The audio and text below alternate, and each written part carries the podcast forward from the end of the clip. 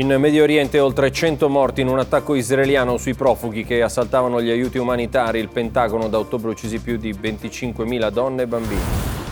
Putin avverte, l'Occidente sta facendo rischiare al mondo la guerra nucleare. Fermato il direttore di Novaya Gazeta, cresce la tensione per i funerali di Navalny che si terranno domani a Mosca.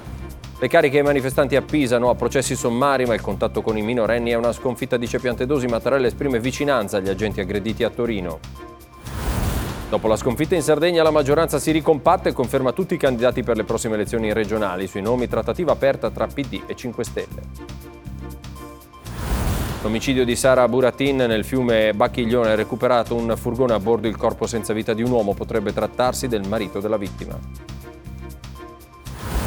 Alle 20.30 su Sky TG24 torna l'appuntamento con Vite, l'arte del possibile, il ciclo di interviste del direttore Giuseppe De Bellis, ospite della puntata, il regista Francis Ford Coppola.